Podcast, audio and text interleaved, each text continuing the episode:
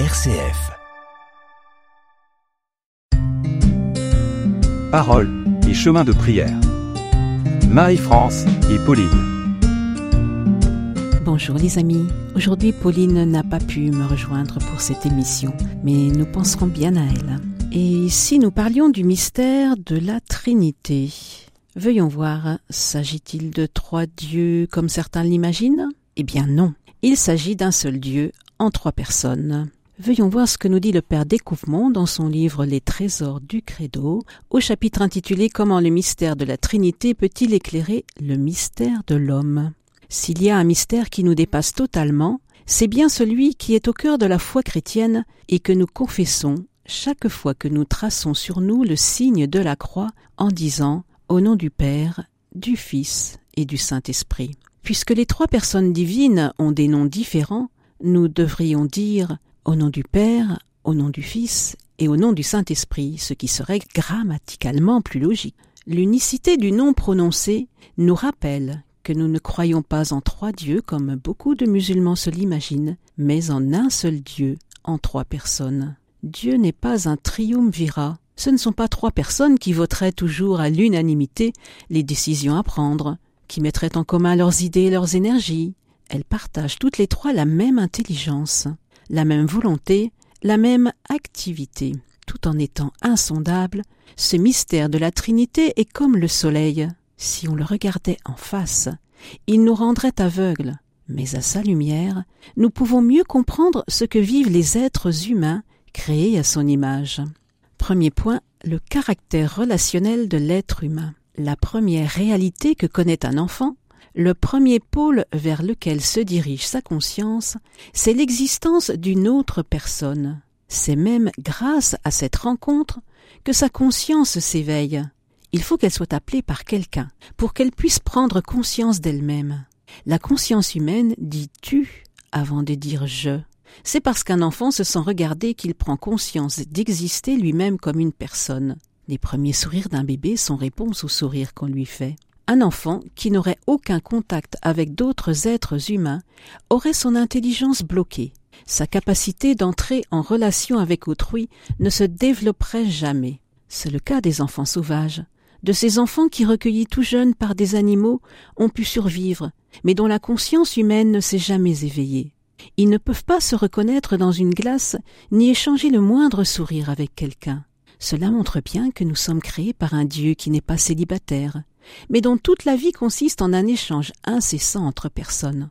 Oh non, nous ne sommes pas faits pour vivre seuls. Autant la solitude est une valeur quand elle est habitée, autant l'isolement, c'est-à-dire l'impression de n'avoir personne avec qui pouvoir échanger, est quelque chose de très dur à vivre, quelque chose d'inhumain. Me revient à l'esprit la réponse que faisait un jour un élève de CP au professeur qui avait posé à toute la classe cette question Qu'est-ce que c'est les enfants que de s'aimer les uns les autres? Et l'un d'eux de répondre c'est quand on est heureux d'être à deux. C'est aussi quand on est heureux d'être à plusieurs. Parce que c'est triste d'être tout seul. Deuxième point, l'importance que les hommes accordent à l'amour. Les hommes accordent une immense importance à la réussite de leurs relations humaines. La plupart de leurs poèmes et de leurs chansons célèbrent les espoirs, les déceptions et les joies qu'ils y rencontrent. Les chrétiens en connaissent la raison. Ils sont créés à l'image d'un Dieu chez qui l'amour est une personne. L'Esprit Saint c'est l'amour qui ne cesse de circuler entre le Père et le Fils. C'est l'admiration, le coup de foudre éternel qu'ils ne cessent d'avoir l'un pour l'autre. C'est la joie et la musique de leur amour. Troisième point, la joie de partager avec une tierce personne l'admiration que nous avons pour quelqu'un. Quand on éprouve une grande admiration pour un être, on est heureux de n'être pas seul à l'admirer. On ne demande pas mieux que d'autres l'admirent aussi. Tout la joie d'un mari de voir ses enfants admirer beaucoup son épouse, qui est aussi leur maman, et de les voir lui offrir un beau cadeau le jour de sa fête. Rien d'étonnant. Il y a quelque chose de cela en Dieu. Le Père n'est pas seul à aimer son Fils. Il l'aime avec l'Esprit Saint. L'Esprit n'est pas seulement l'élan d'amour du Père vers leur Fils, mais une personne, avec laquelle le Père est heureux de partager l'admiration, l'extase d'amour qu'il éprouve pour lui. De la même façon, c'est avec l'Esprit et dans son élan que le Fils admire son Père.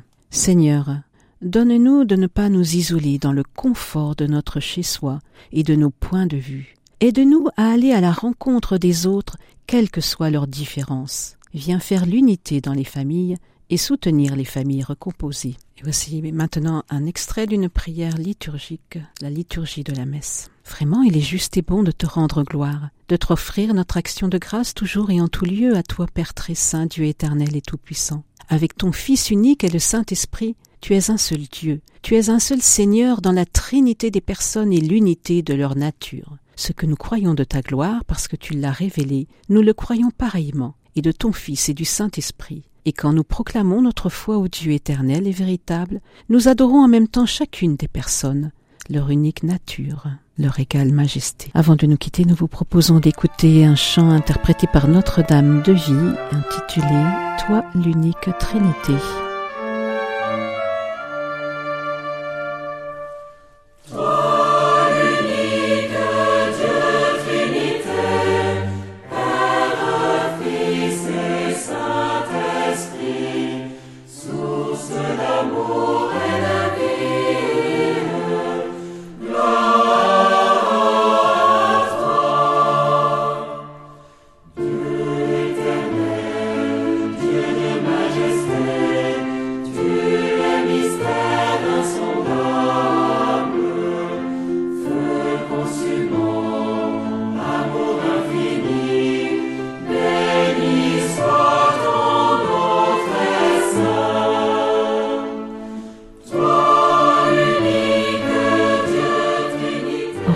Les amis, à la semaine prochaine.